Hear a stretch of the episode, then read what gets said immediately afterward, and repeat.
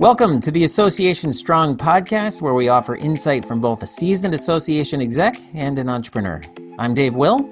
And I'm Tom Morrison. Listen in as we discuss and debate hot topics in the association community. Don't forget to subscribe and share us with your friends.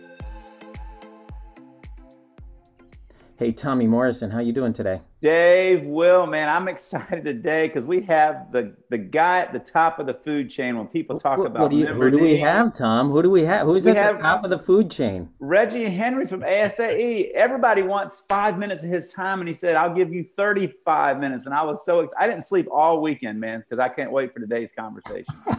oh, I, you know, this, this is either going to go really well or it's going to go really bad. Reggie Henry, thanks for joining us. This is I, I love having you here. We've had uh, lots of really, as you have with many many people, actually, really stimulating conversations. And uh, so Tom and I were talking about some some interesting people in the industry we want to talk to, and uh, you were right at the top of the list. So thanks, thanks as you always do. Thanks for giving us some of your time a pleasure to be here, and I'm I'm as excited as always to learn as well as whatever I can get.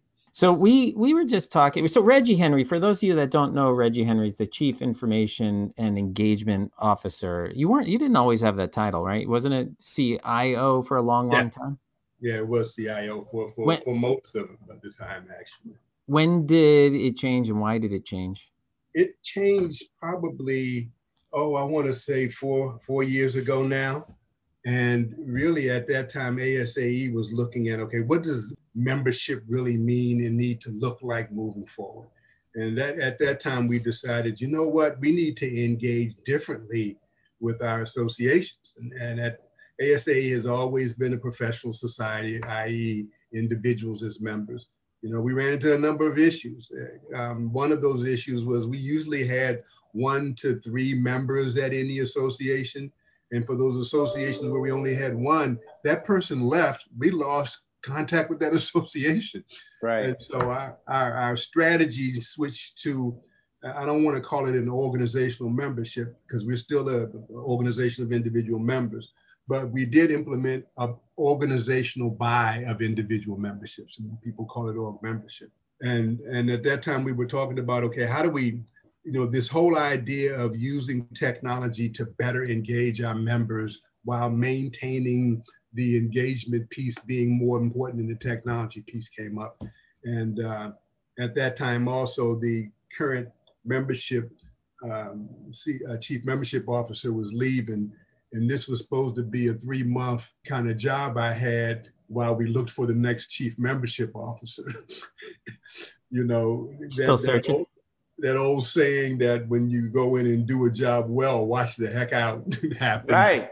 And, and, and so we did a, a, um, uh, organization membership grew. It is now the source of most of our members.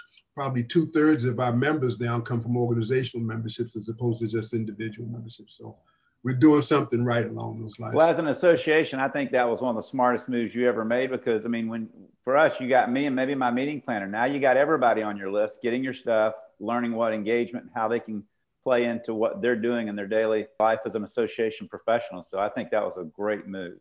So Reggie, when you when you came into this this meeting a few minutes before we hit record, uh, I said, "Hey Reggie, how you doing?" And and you said, "Um, I, I don't remember the exact words, but basically like I'm I'm still ticking." And yeah. and so it raised the question, not the question so much, but I, I know you well enough to know that you just love this work. And and we started talking about regardless of of the paycheck, regardless of what we have in the bank, this is the kind of stuff that makes us happy. And I can speak for the three of us because I know that's true. Uh, what is it and, and then you started to say I, I, wouldn't want to be a ceo because i really like what i do so explain to me a little bit about what it is you do that's different from the work a ceo does and why do you like this more so first of all let me just juxtapose it not just against ceos but against anything else this is the work i like to do you know I, one of the things that that i've always done is look at how can i make a positive difference and so, you know, you know, and you guys do the same thing. You serve on boards in your community. You get involved with, with Boy Scouts and Girl Scouts and whatever else you do. And, and if I think about the very unique situations that associations are in where we really are the safety net below the safety net, if you will, in, in, this country. If you think about all the regulations and safety measures and standards and everything else that happen that, that support this, this country, associations do that. You know, they do that, they create that. I think the, the impact that this sector can have moving forward um, remains really strong it remains really strong in shaping not only, you know, uh, our members' lives, but our members' members' lives. The trickle down effect of associations on society is much bigger than we than we even think about most of the time. So, so being at a place where I can help those organizations help society, um, if you will, is what drives me. You're, you're sounding a lot like a CEO. I don't understand what, what's the difference between honestly, like that to me sounds like CEO language, like rallying the troops, saying, "Hey, we're we're in a great universe. Let's keep the universe growing." That's what a CEO would do. Wouldn't it be cool if you if your statement would have been, "You sound just like an association executive," rather than just a CEO? But see, that's not that not would that's, be cool. See, that's not the case though, Dave, because it, it is not. There, there, there's so many other elements to be, that a CEO is involved with that you don't get to do what Reggie does every day because you're you're you're worried about what's the board going to do. You're managing them. You're orientating them. You're there's lots of leadership stuff. You're talking to employees all the time if you're a larger association. So I remember when I was in three years of my life, I was I started a nonprofit called Jax Metro Live that reached into the lives of single people in Jacksonville. It brought 600 together. Every it was the largest event like it every single Thursday night to give life-giving messages, great music, and help them connect in a healthy environment.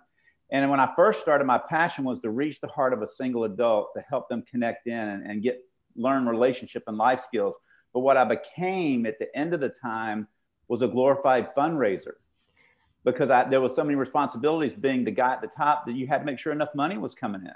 So, you know, if, if Reggie was a CEO, yeah, he could be rallying and shaping, but he'd be doing many different things as a CEO than he would be being a, a great number two, you know, going behind all that. Hey, Tom, were you uh-huh. single when you created this organization by any chance? I, I was when I started. All right. So it's interesting. It's interesting to me that you just, you don't just find a dating app and go date. You actually create a dating organization. I did, which totally fits your personality too. Yeah, like, let me tell you, it transforms. If it's worth lives. doing, it's worth overdoing, is what your motto is. I think. Go big or go home, my man. hey Reggie, let's yeah. let's um let's stop philosophizing about our career paths, and I want to ask you some very specific questions about um, uh, engagement and technology and uh, member needs.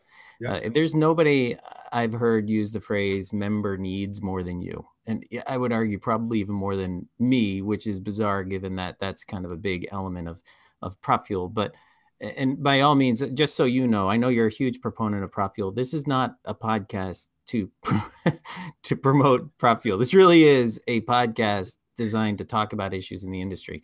Sure. So w- let's talk about member needs um, but I really, I do have a, an area that I want to take this into, and that is tech versus kind of human engagement. Yeah, so let's take that second. So, why why are you so strong in human in member needs, and tell me what that means because it's a very broad, yeah. like thing. Member needs.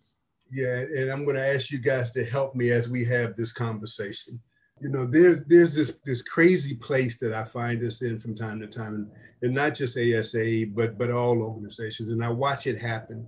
I watch how excited we get when we're getting ready to create some new product or service. Everybody is, you know, um, into that that creative space, and let's get a group of members in to justify this thing, and blah blah blah. And then we create the doggone thing, and the attitude shifts to we have to sell this thing. And we develop a budget for it and some revenue goals for it. And damn it we're going to sell this thing.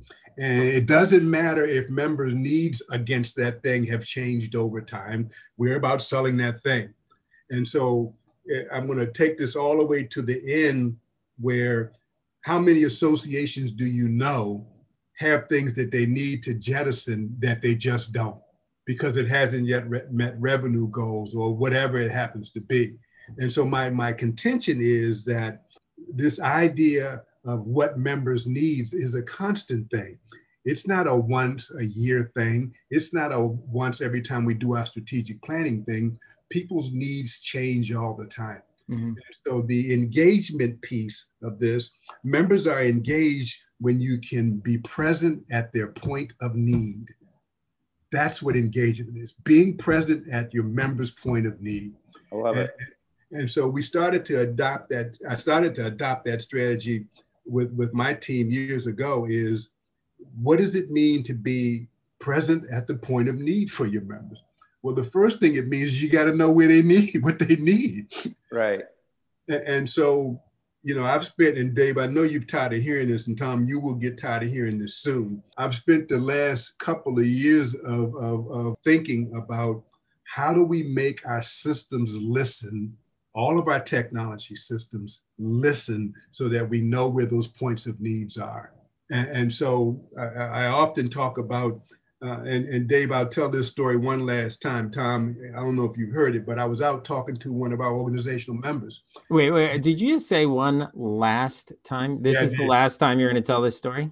Uh, I do no, not believe no, that, nor should not, you stop because it's a good story, and I know exactly the story you're going to tell. Go I on. was out talking to one of our organization members and uh, sitting around the table, and I was asking them what they need from us. You know, what kind of education systems do you need from us? What kind of data do you need from us? And there's this lady sitting off to the side glaring at me. I'm like, why is she glaring at me? And I, I tried to ignore it for as long as I could, but then I finally looked at her and said, what? and she and she walked through our systems, Tom. She said, Reggie, whenever I need something, I go to the ASAE website, I log in, I search. Sometimes I find stuff, sometimes I don't.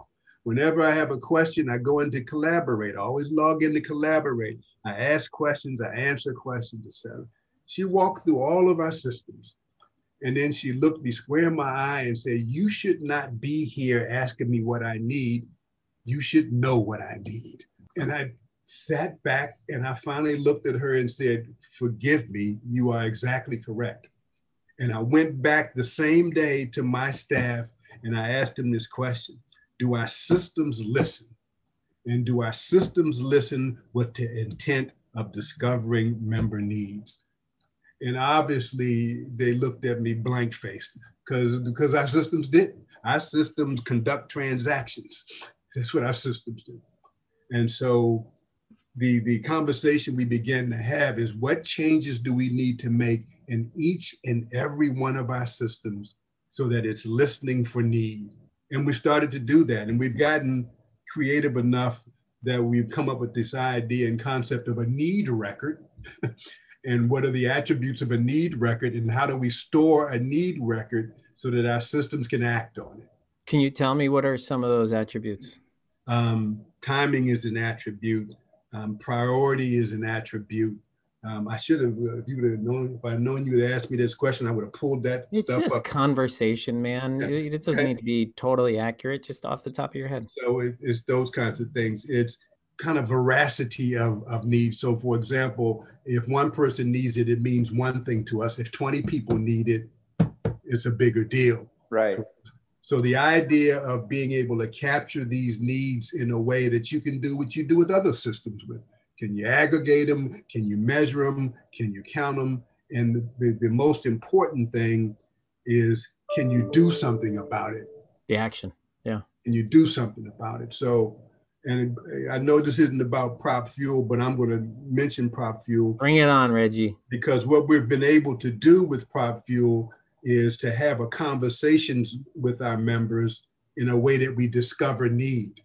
And what we can also do with PropFuel is, in certain cases, take care of that need right then and there. So it's it's that. So that's the action, right? Yeah. So the, the second piece of all of this for me is how do you how do you change your system so that they listen? And then how can you move them from systems of transaction to systems of action. Action, amen. How do you move from systems of record to systems of action? Well, you know, Reggie, for me, a lot of associations may not understand the significance of why they need to do this now.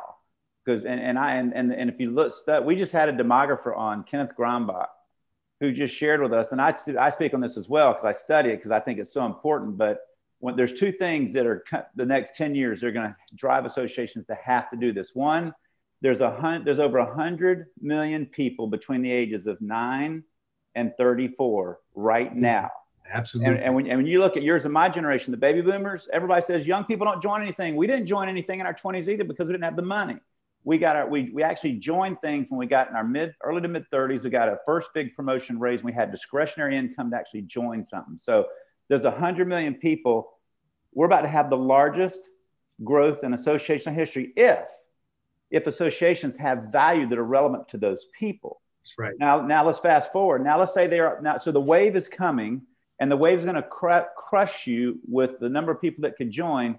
But how do you meet a, a, if you could double your membership today do you have the systems in place without a lot of people? Because the other facet that's have this, this impacting us the next 10 years is you're not going to easily be able to go out and find an engagement officers because there's nobody to hire. Right. we have a, a shortage of population of qualified workers even for association work for the next eight to nine years till all those millennials get into the workplace and make up what the gen xers so those are the two driving factors in my face as why you need to do it. One, because the largest growth of history is coming in our coming in our face, and we're and we're going to have the shortest number of qualified workers to handle that. So, how do you scale value and member engagement? You can only do it through uses of technology and systems. So, I wanted to kind of chime in with that because I think that's going to be the key facet as to the why you need to do it and do it now. And Tom, I'm going to back it back you up because the, the lessons we learned when we went from organiz- when we went to organization membership. When we went to organization membership, um, we went from having we had had we had been at 22,000 members for as long as I can remember. Sometimes it went up a thousand, sometimes mm-hmm. it went down a thousand, as long as we remember. In three years' time, we went from 22,000 members to 50,000 members. Woo! That's growth. Three years' time. But but but to back up your statement, what what also happened was the demographics of our membership changed. Yes. So we went from having mostly CEOs and senior staff people to having this influx of people all the way down the organization. Mm-hmm. So the need profile of those of our members in total changed. Exactly. And so whereas the organization was used to serving here, and and these kinds of needs and i don't mean larger or smaller they were at a, just a different place.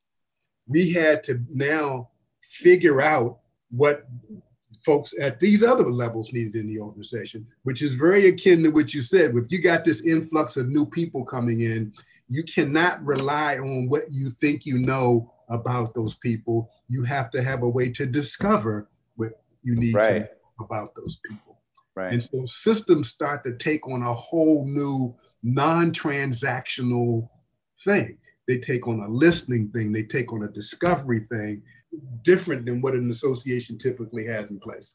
So what, what, there's two themes that I'm I want to tackle for a second. One is this idea of member needs, yep. right? And and I'm pretty confident if you were to ask most association executives about their member needs, they would be able to tell you these are the top five, six, seven member needs. This is why people join, right? Member needs. But understanding member needs is much different than understanding what a member needs. Right. right? So, in eh, what a member needs is referring to an individual, yes. not just an individual, but when an individual needs it. That's why I actually wrote down what you said that engagement is being present at a member's point of need, a yep. member's point of need. So, you may have the top five things, but there may be one of those members out there that actually wants that sixth or seventh or eighth thing that you're not talking to them about because the vast majority of your members need all these things. So I think that's one point that I wanted to make. But the other, I think, really fascinating point that I've been diving into recently um, in terms of processing how to do engagement better is technology versus human engagement right? There's there's behavioral data there's transactional data there's intent and sentiment too and that's what mm-hmm. we focus less on. And intent and sentiment has much more to do with an individual. Well i guess behavioral and transactional are very individually oriented too but they're aggregated oftentimes. Right. now technology, Tom, to your point, in order to scale this ability to engage, we need technology. But technology usually extracts the human, you know, takes the human out of it so that we can scale it, right? That only makes sense. What we've been thinking about is how do you utilize technology to cover the vast majority of the engagement while also listening for those opportunities to bring, in your case, Reggie, Amy Hempel into the conversation, or in certain cases, you. I know recently you were brought into a conversation because something popped up. There was an alert that popped up and said, Hey, Reggie needs to call this guy. Right. So there's the combination of scaling with technology while uh, focusing humans in a way so that we know who they need to talk to, when they need to talk to them, and what they need to talk to them about. So engagement is not just about automating. Well, it, it, there's a lot of automation. It's not just about digitizing and mechanicize, mechanizing it. Is that a word, Tom? but on it, this podcast, it is. it, but it's about utilizing technology to identify when can we use robots and when do we need people. Right. But let me let me share that balance with you because that's the sole reason when I came to MTI in 2005, we took my number one priority was to take everything that we have, downloaded documents, buying documents, meeting registrations, everything that we have, and digitize it into an electronic format. Why? Because I didn't want our staff paying, uh, spending a whole lot of time on transactional transactions. Hey, I need to register. Hey, I need this download. Hey, I need this. I need this. I wanted my members to get to anything and everything in the palm of their hand or on a website so that we could do one thing.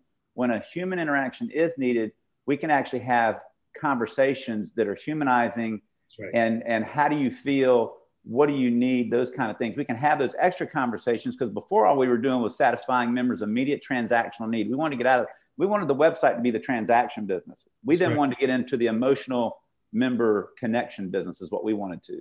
And that's yeah. what you're so what you're saying, Dave, to for me, to connect the dot for people listening is technology allows you to scale to increase your engagement transactions so that your staff has more time to spend on people that actually want to have conversations over things. Oh yeah, because right now conversations are happening by happenstance for most organizations. Right. Like the squeaky wheel kind of gets the attention, right. right? But there's all these people out there that actually need some attention, and they're not screaming, they're not jumping up and down, and we're not giving them. We being the association world, we're not giving them the opportunity to say something regularly. Like they can, they could figure out a way. They could tweet it if they want. They could go to a website, find a contact us link, but we're not giving you know what? I tell this story, Reggie. This is my go-to story. You know, you got your dump truck and you got the woman that was glaring at you stories. I've heard both of those. This is one of my go-to ones that Tom's probably heard. I got three teenage boys. Actually, one of them is 20 now. He's not even a teenager. And when I go for a ride with them, the likelihood that they're going to talk to me is probably uh, two, two and one in five, right? Two and ten is what I was to say, but let's bring that down. One in five. 20% of the time i might get them to talk to me half of that maybe one in 10 i might get them to actually like really voluntarily talk to me and i have no idea when that's going to be the other eight or nine times they're looking at their phone they're right. they've got their they will not cross like the midpoint because they don't want to make any not even peripheral eye contact for fear that i'm going to ask them another question so they're kind of like diagonally looking out the car uh, totally in the opposite side of the yeah or in their phone but occasionally, when they want to, I'm a sounding board man. They'll, they'll talk to me about stuff. They'll ask me stuff. It's it, and it's awesome. But I've got to be there. Uh, I got to be present at my kids' points of need. Absolutely. Absolutely. Well, when you when you talk about need too, the way I look at it, I think I think what what the the lady said to you, Reggie, was right on the spot. I think too many associations are asking, "What do you, what do you need?" and and I think that's I've I've been saying this for 10 years. That's the wrong question. The right question is when you come to work every day, you're driving into whatever it is you do in your industry, and you got to have pain points that just bug you to death. And what are those pain points for you every day? What what make what could be plugged in that would that would make that pain point go away? And somebody's going to say, you know, we can't find good people, or there's not enough good training in our industry. Because it's in that moment when they say what their pain points are that's when you then will know what they need. And I think most associations spend so much time asking asking the member to tell them what things they can innovate instead of just saying it's like what um, what uh, Dave asked me the, the, other day says what does a doctor do when you walk when he walks in to look at you? He says how do you feel? And you're about to tell him well, well my back hurts. Well he knows what to do for that. Well my arm hurts you know or You know, I, am not sleeping well. So I think that's what we're not doing to members enough is asking them, where are your pain points in your daily work? And then at that moment, you'll know uh, what to do if you're you know, Tom, I, I'm, I'm working on a, a, a kind of a different profile that we'll have um, in our system for our organizations. Okay. And what that profile looks like, obviously, it has the demographics of the organization. Their trade association, what's their budget, what's their revenue. But there's going to be a place where they can tell us here are the five major initiatives we're working on this year. Here's the time when we're going to start those initiatives. And here's what I don't know about those things. Mm-hmm. And so imagine, and I'm a big believer in serendipity, okay? And I'm a bigger believer in intentional serendipity. How can we cause those things to happen? And, and so, you know, imagine that you're sitting at your desk, Tom, you're getting ready to start working on your new marketing plan. And a week before, you get this onslaught of information from ASAE about how to craft a marketing plan and how other organizations your size have done marketing plans, and maybe some models and samples of marketing plans. Um, and a, a connection to a conversation going on and collaborate about marketing plans simply because you told me that's one of the major initiatives you're working on. So it's that kind of intentionality that that moves your systems from systems of record to systems of action. You know, what kind of things do you build in your system where you allow your members to do just what you said? Not only tell you their pain point, but tell you the activities that they're going to undertake that'll probably cause some pain points. Right.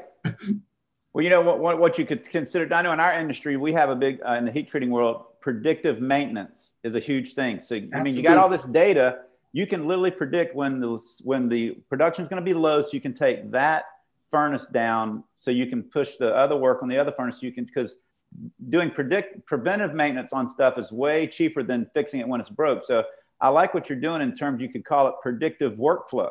Yeah. Where you've got your workflows and ASA is going to plug in with predictive workflow and send you the right information at the right time to help you maximize your effectiveness for the task that you're doing you know, and and I had, I'm going to start calling it predictive workflow because I love you do it. You do I'm, it. I'm stealing that, buddy.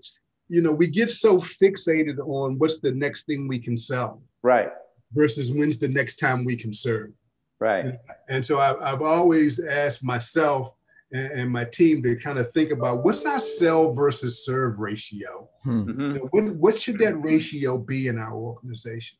You know, it's my contention that if I were to go through that scenario that I just went with you around the marketing plan, when I come to you next time about re- about renewing your membership, that's a no-brainer for you. Right. And, and what it becomes is not, oh, Tom, your dues are due.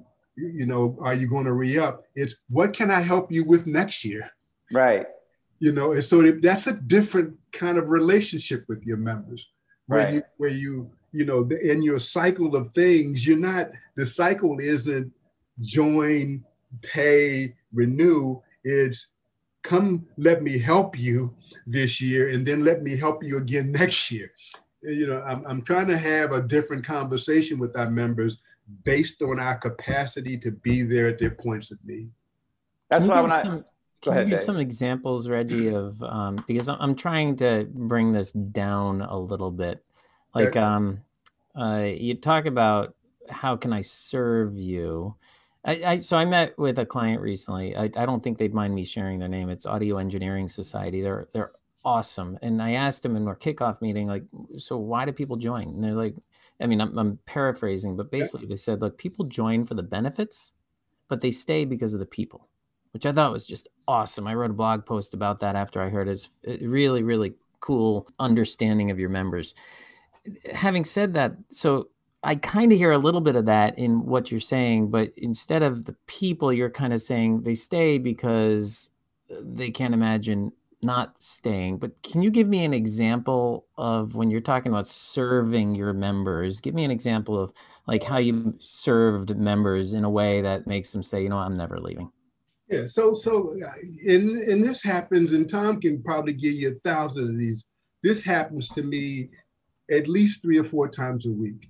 You know, a member will call up and say, Reggie, I'm, I'm, I'm stuck here. Um, I'm going through this process of, of trying to figure out what my next AMS system should be. You know, I've got two choices then. I can tell them, look, we got AMS demo days coming up soon. You know, that'll be happening in July. Here it is, is, is March right now. And you can attend that and you can learn all about AMS systems. Or I can take five minutes and, and say, what size organization are you? What's your budget for this project? Have you considered these things right here? You know, there's several different models of AMS uh, of, of solving this need. You can go the traditional route of having an AMS control everything, or you can go more to a hub and spoke model of having a smaller thing in the middle and, and a peripheral. So you can have a conversation that gets down to what their need is. You can have a conversation right there to figure out what problem they're trying to solve. And then, if it's appropriate, talk to them about products and services you might have, or you know, again, sitting in this seat and doing this work the way I do, I probably know two or three other organizations who are walking down that same path. Wouldn't it be cool if you walked down that path with them? You guys can share knowledges and experiences and make a better decision for everybody. Now, the caveat there, though, is you said you get four of these calls a week, uh, and you know, give or take, whatever, but they've got to know to call you, Reggie and and it's interesting. No, I wonder how do you think how do you think they, they got your name? Where did you come from? Yeah, I, I think so. The the the way we're trying to build the organization is that if anybody calls member services with that type of question, they know how to route them. So, so member services will actually say, "Hey, you know what? You should talk to Reggie." Yes, or you awesome. should talk to this yeah. person. you should talk to that person. I mean, that's you know, if you start to make these things we've talking about part of the, the fabric of the organization so that everybody is understanding that if your member are calling member is calling you they've got a job that they're trying to do. They have a need. And if you look at it from that perspective it's different. Yeah awesome. they're not trying to buy a book. They're trying to solve a problem. They're not trying to go to an education event because they can pay for it. They're trying to learn something. So it's a might seem like a subtle shift, yeah, um, but it's a different thing. So, I, so I, have been living by a phrase that a guy said in FSAE conference. He said, "There's three questions your customer or member are always asking you anytime you talk to them. One is, can I trust you? You know, if I can trust you, then I want then I want to do something with you. The second, which is what you're doing on your phone calls, Reggie, is do you care about me? If you just shove shove them off to the next AMS event, you don't really care about them. You're just pushing them off the sun. But the moment you start asking questions, it shows one huge thing you care. So, can I trust you?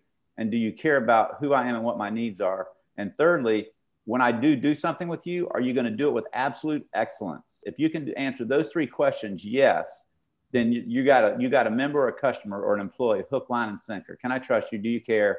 And will you do it with excellence if we do something together? And I think that's that's the difference of, of what you're doing is you're one you're showing look i'm giving you information and they're building trust. And because you're spending time on the phone you're definitely showing that you care about what where they're at. And then obviously you know through how you com- converse they're going to be able to dictate are you going to do it with excellence or not? And i think that's kind of a key that associations are missing in some cases when they just become very transactional and needs based instead of saying do we really care about who we're serving you know and that spreads like wildfire if you yeah. do that for two or three people that starts to spread and people understand that you know and and i'm going to plug dave one last time here but the reason why i use PropFuel um, tom and, and if i didn't have PropFuel, i'd have dave creating something else to do this is i can automate kindness a little right. bit you right. know i can you know one of the things i've asked uh, one of my staff to do is listen to me have these conversations with somebody so that that or listen to another person on staff have the conversation so you know what the sequence of questions is um, that a person who has this need has. So so you know if we can get that down if, if we can figure out you know within some intentionality when somebody calls with this kind of an issue what are they really trying to do Right. So so mm-hmm. what I'm trying to do with with PropFuel is start conversations with people that end up surfacing need. That's all I'm trying to do. Yeah. I'm not trying to market. I'm not trying to sell. I'm trying to figure out what people need. And we do it in a way that we find out what individuals need, but you can best believe I'm aggregating that stuff on the back end. Right. So I can know what individuals like this need, or individuals in small staff associations need, or individuals who happen to be CEOs need. And you know, this starts to build on itself. You start to build this database of, of question and answers that's that that surface and answer needs. Well, listen, Reggie, we, we've already kept you longer than we said we would. Uh, we typically wrap with, um, why'd you laugh at that? Was that expected? No, because we could talk about this stuff for I days. know. I know. I have know. never done this before, but I actually wrote down one, two, three, four, five quotes that you said because I want to bring it back to my team to share them. But uh, what the way we normally wrap this thing is we'll each take away, uh, comment on our, our key takeaway from the last 30 or so minutes. So I'm going to give you a chance to to ruminate on that. Tom, you want to start? Yeah, you know, my one takeaway is start today. Don't waste another day trying to figure out your member needs without first having technology in place that'll help you scale that process, given the fact that we have our largest growth wave of potential members coming to us, and we have the least amount of qualified employees in the future for the next eight years to service and find that out. Engage technology no matter who you use today to figure that process out. That's that's yeah, obviously I, I preach that every day. However, the interesting takeaway for me is the relationship between the human and the technology. And something Reggie just said a minute ago uh, was listen to me. Ha- this is one of the things I wrote down. Listen to me have this conversation so we know how to, and then I just kind of summarize the rest of what you said, automate basically. Mhm. And the way the way you build processes is you look at the way the human does it, you document it in great detail, and then you make it more efficient. You optimize it at that point, right? And so that's kind of what we're doing. So I'm proposing actually quite the opposite. You're saying let's make sure we have the technology. I'd say maybe not start with, but part of the process is to, and this is my takeaway, is to look at what the human does to drive engagement. What questions are we asking? When are we talking to them? That's what we got to focus on so that we can replicate the human activity with machines and then utilize humans when we really need humans. Yep. Reggie, what's your takeaway? Probably, probably a couple of things, and and and some of this. Um, uh, I love listening to Tom when he starts to talk about this stuff because he's got a such a human touch to being a CEO, a, a human touch to running an organization. He is a lover. I'll tell you that, man. Yeah, and I think one of the things I remember the um, the late John Graham saying to me was that members join because of what you say you can do. Okay, members stay because they get to do what they need to do, and and so that separated out from me the marketing of an organization from the engagement of an organization and it, it also separated out from me messaging that you do to masses and serving that you do to individuals. You know there's this serve sell ratio that's really important. And we're so fixated on the sell part. We've got wonderful marketing systems and wonderful transaction capturing systems and all of that. If we start to focus at least 50% of our time on what does serving through technology look like um, i think we'll come up with some different answers Serving through technology. Yeah, that's a fifth or sixth one I'm writing down. Serving through technology. I like that. All right, Reggie Henry. Um, I really, really appreciate your time. Yeah, man. Uh, Appreciate you being here, Reggie. This is always good to see and connect with you. I said it's a pleasure to do it anytime. Tom, I'm enjoying doing these with you too. I, I actually really look forward to these conversations. Um, I do too, so- man. Oh, this is just a love fest. I know. Thank you guys. All right, man. We hope you gained some inspiration that will help you run an efficient and effective association just like a business and maybe laugh a little with us. If you have a topic you would like to hear us talk about, or if you just want to reach out to us for any reason, you can contact us at tom at tommorrison.biz or dave at propfuel.com. Give us a review if you haven't already. And don't forget, subscribe and share with your friends.